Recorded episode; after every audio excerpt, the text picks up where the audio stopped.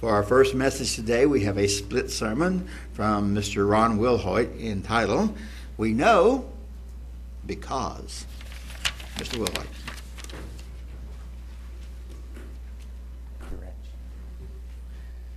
Thank you, Reg. Joel, thank you for that prayer. I like that little bit he said about meditating on what life is.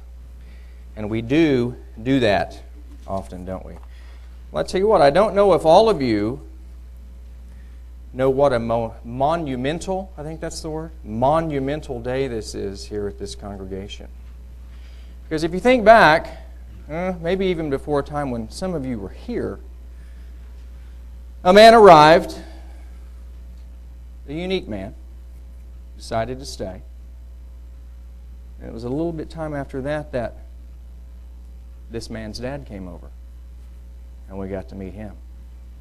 Now what's really cool today is we get that grandson here, the fabulous Birkenhead boys.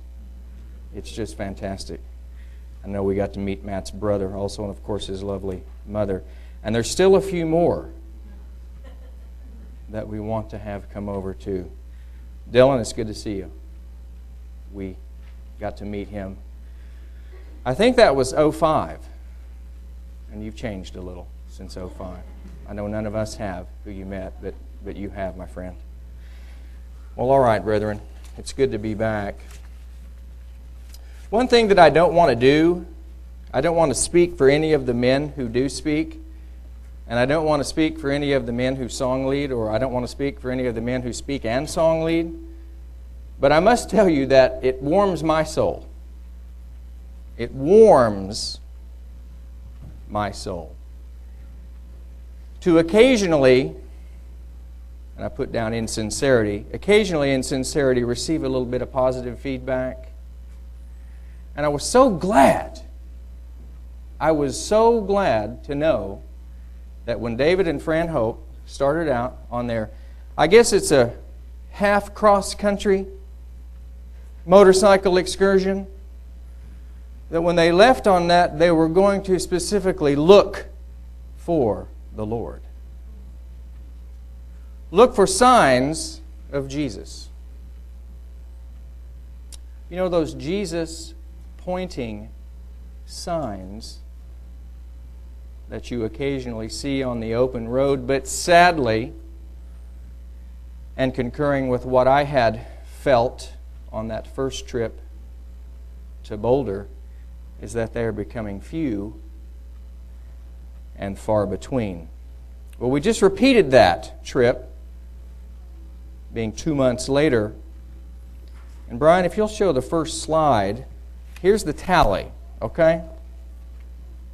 Let's step over here just a sec. Here's the tally. I want to say it's the unofficial tally because as we were diligent, the four of us in the car, there was some effort put into this.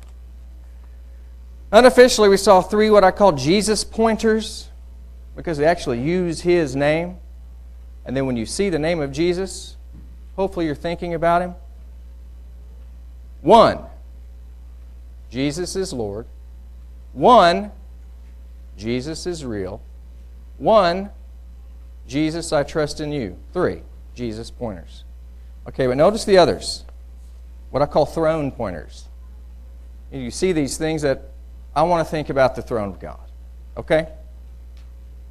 For those of you who think that choosing life is not a choice, but it's choosing life, I kind of like that one. Life is precious. But there were 2 of these next ones. 2 of, if you die tonight, where will you wind up? That had a little popularity there. Now, 750 miles, you got 6 of them. And I think they were all in Kansas. But this semi passed us by. Brian, go to the next one. And if we were actually paying attention.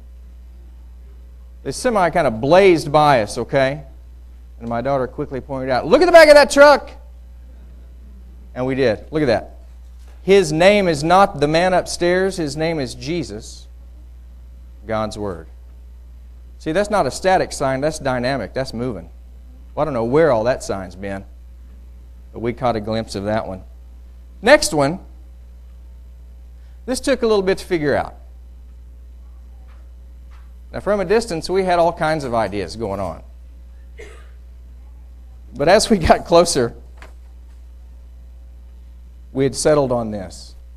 Now, this was a two-sided sign. You'll see this one coming and going. But after a little family discussion, we decided, well, that's Jesus, Lord of the harvest. Jesus separating wheat. Jesus among the wheat. But that's pretty good. I mean, it's a long road, brethren, you know. And it's made interesting by looking for these things. But, Brian, here was the goal, was to get there. Okay, we get there. And for those of you who have been to the Rockies, I know several of you have, and for any of those of you who have been to places that are kind of epic beauty, that's where you just kind of, your mouth just kind of just goes, trying to take it all in. Pictures fail you when you try to capture of being there in person. So, Brian, let's go to that next one.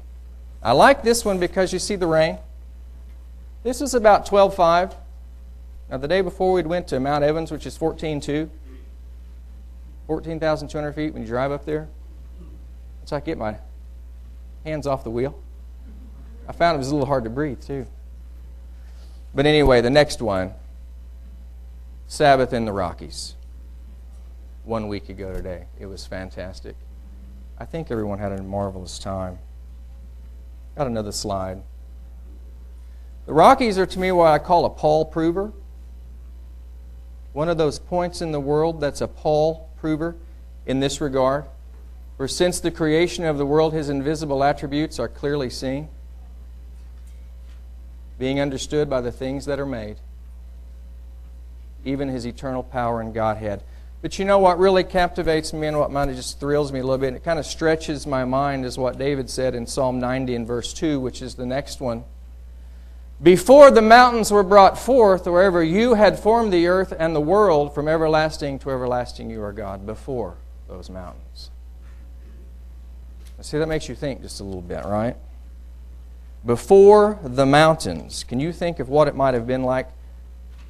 Can you even think? Can you imagine of what it could have been like before the mountains were ever formed, or before the eternal made the earth and the world, or before? Can you think, honestly try to think of what it must have been like before Adam first thought? But before it all, I mean, that says it all. From everlasting to everlasting, the eternal is God. Well, guys, I was a part of something that I haven't done in 30 years recently. That was the drive back from Boulder. Last time I was out there, I flew back. But made that drive back on I-70 in about 1982 when a failed trip to move to California didn't work out. I said, well, if I'm going to go home, I'm at least going to go back a different way than I came, because I don't want those people to think I didn't make it. Didn't make it. Now, on the way back, I-70 east, just over there affixed to a fence was something that looked almost exactly like this next one. Different baby, of course. Same words. God knew my soul before I was born. Well, this is what I want to talk about with the remainder of my time today, because it was this sign that kind of got a hold of me a little bit after being where I was and having really, what could very well have been one of the top 3 times I've ever had in almost 50 years of living. It was really special to have been there, enjoyed the Sabbath, and to actually been with all of my family in one spot. But as we investigate that, and as you keep that sign in mind, and I also thought, I was hoping he was going to be here when I pulled that.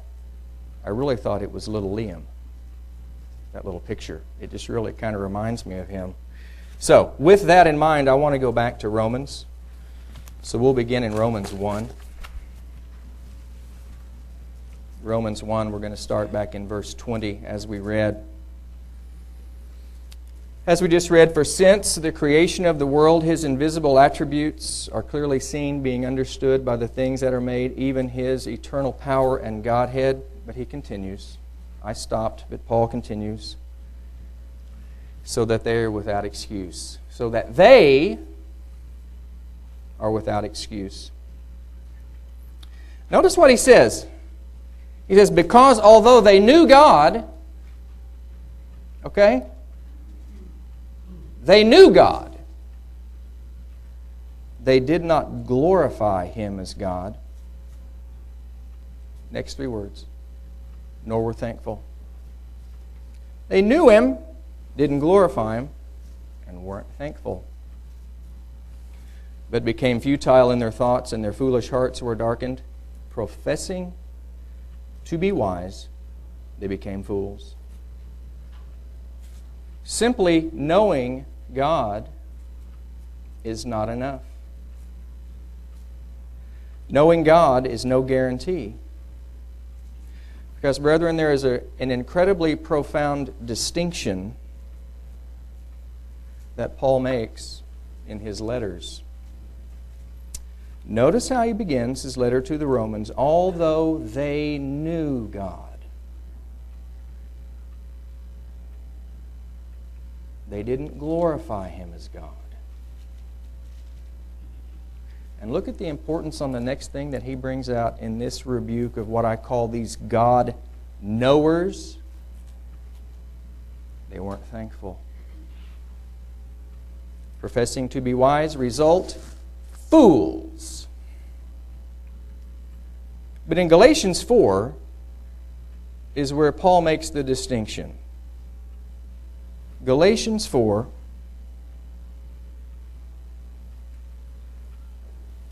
verse 8. Now this makes sense.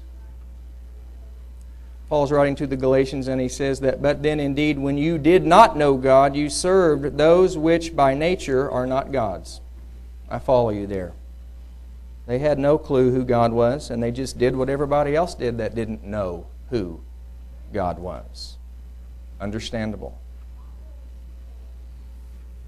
But he continues by saying this, but now after you have known God, but notice what he says then, or rather are known by God. The introduction of this distinction talks about in Romans and says, yeah, they knew Him, didn't glorify Him, weren't thankful, professed to be brilliant, fools. Galatians, yeah, at one time you didn't know God. You did those things that people do that don't know God, but now that you know Him, wait. Rather known by God. So the question is, what qualifies that? What qualifies what Paul's saying here when he says, or rather known by God, in the distinction that he makes? Well, notice 1 Corinthians 8.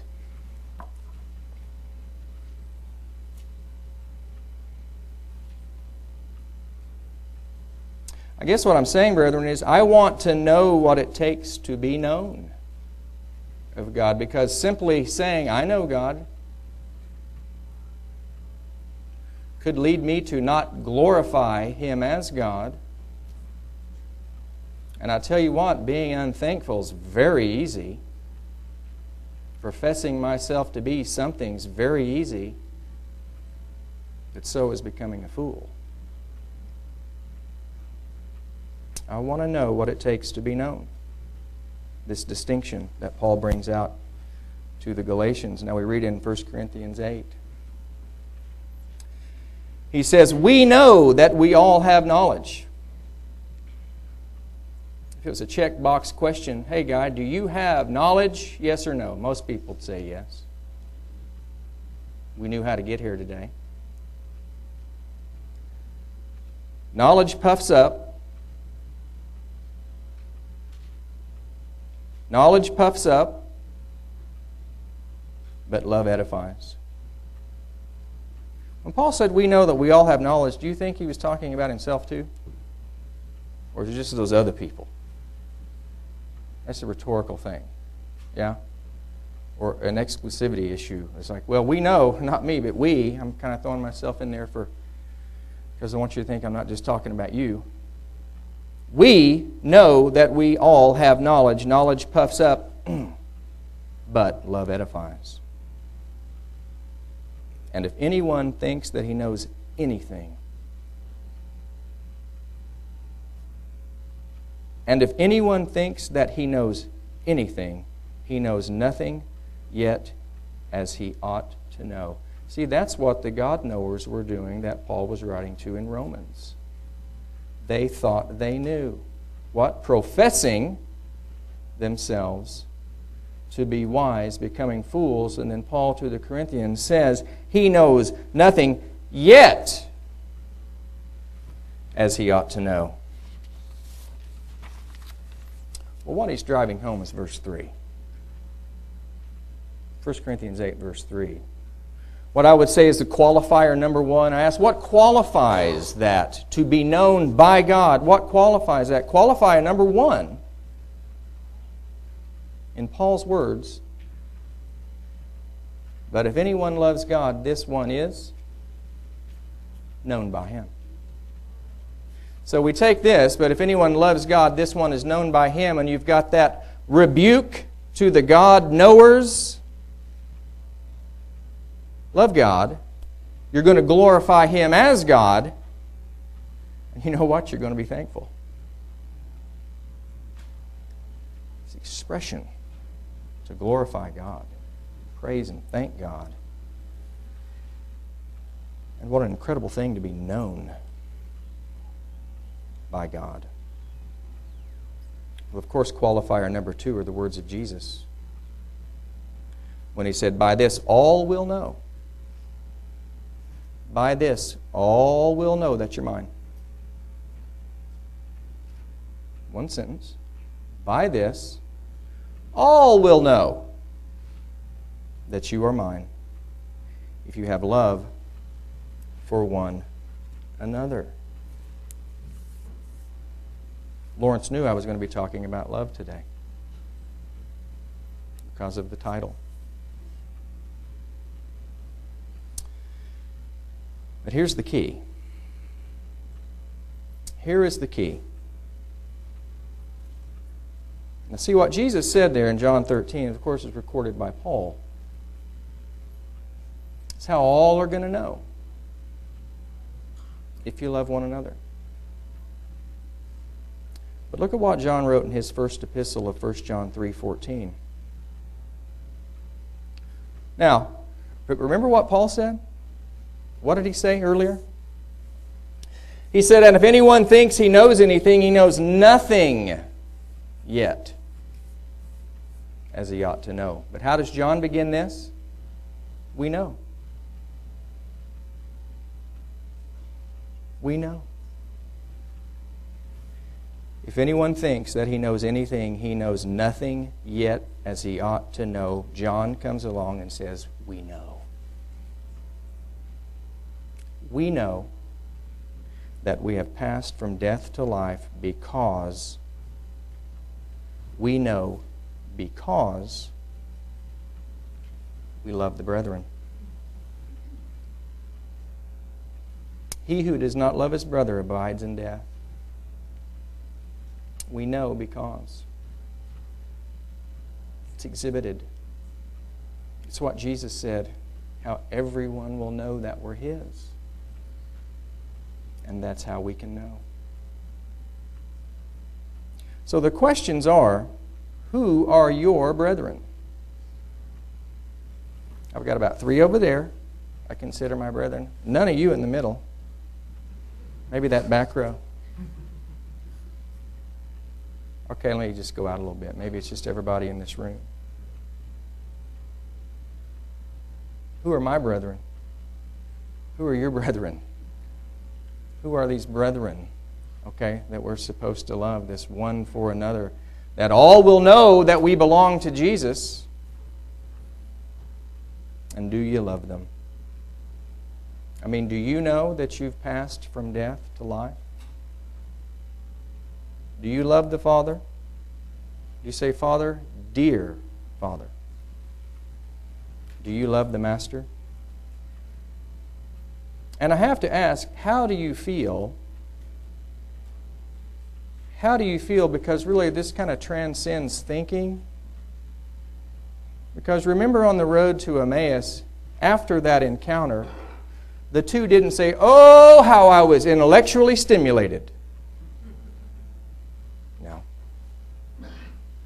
Jesus caused their very hearts to burn. He says, oh, how our hearts burned within us when He walked with us. Wonderful words of life. It's beyond thinking, knowing that you are known by God. It's beyond thinking, knowing that it is love that edifies. Now let's look at Ephesians 4.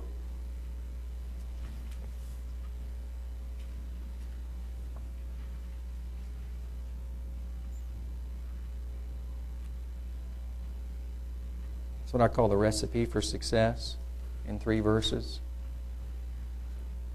Small enough to where you can actually cut this out and put it on your mirror at the house, in your car. Ephesians 4, verse 1. Paul says, I, therefore, the prisoner of the Lord, beseech you to walk worthy of the calling with which you were called,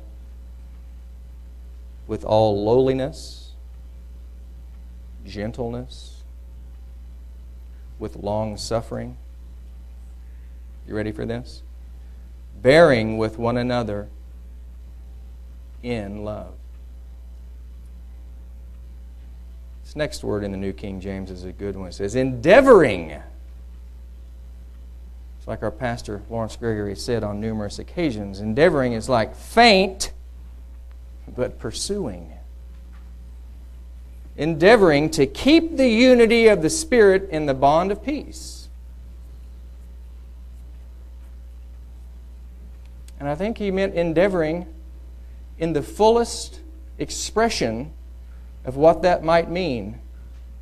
In endeavoring, in continuing, not getting frustrated, having long-suffering one for another, but it goes back to that love word. Love for one another. By which all will know that what? We belong to Jesus. That's what each of us want. To be found in Him. Known by God. And from Jesus to look down at the right hand of the Father and look on the top of your head and go, that one's mine.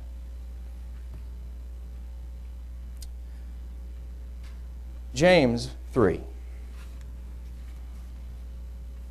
James 3.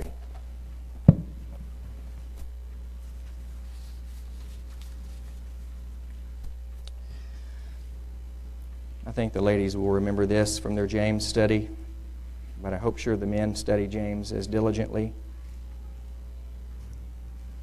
James 3 and verse 13. Sometimes I get a kick out of how some of the Bibles, the editors of the Bibles will kind of take a portion of Scripture and they'll kind of put a little heading above it.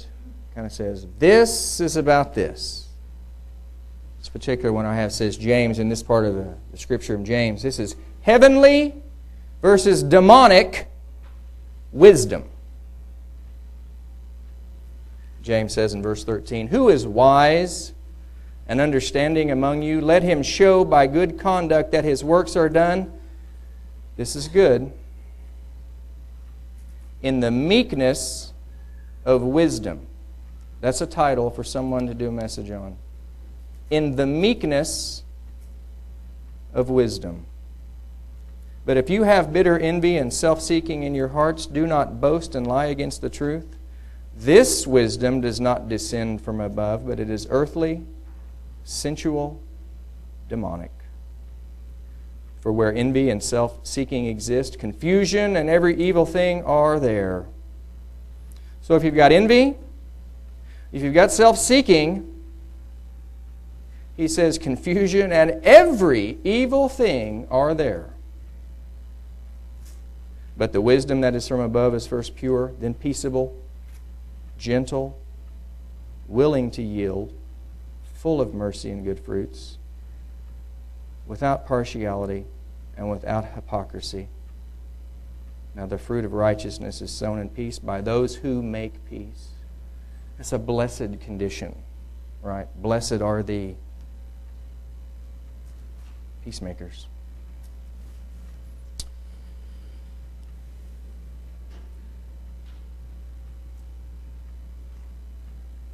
I want to close with what David says in Psalm 15. I guess he's probably one of the top guys I want to embrace one day. There's going to come an embrace day, everybody. It's coming. Get your list ready. What thrills me more is I think there's someone who wants to embrace me. Keeps me endeavoring. Keeps me endeavoring to keep the unity of the Spirit in the bond of peace. Endeavoring to keep the unity of the Spirit in the bond of peace. David says in Psalm 15, verse 1, he says, Lord, who may abide in your tabernacle? We all want to know. He did. Lord, who may abide in your tabernacle? Who may dwell in your holy hill? Here you go. He who walks uprightly, works righteousness, speaks the truth in his heart. Gets a little bit more focused here. He who does not backbite with his tongue, nor does evil to his neighbor, nor does he take up a reproach against his friend, in whose eyes a vile person is despised, but he honors those who fear the Lord and glorify him as God and are thankful. He who swears to his own hurt and does not change, he who does not put out his money at usury. Now there's another sermon there. That's just kind of tucked in there. Isn't that interesting? He who does not put out his money at usury. But notice here, nor does he take a bribe against the innocent. He who does these things shall never be moved. Brethren, doing and loving are not spectator activities. Doing and loving are not spectator activities because we want to be found in him. So let me ask you, how much influence do you think you have about how much someone feels about the Father? How much influence do you think you have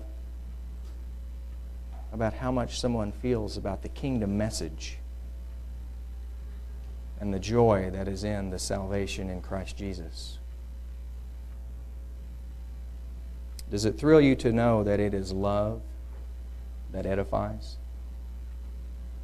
Because you see, according to Paul, it's all about finishing, right? I want to finish in the unity of the Spirit, in the bond of peace.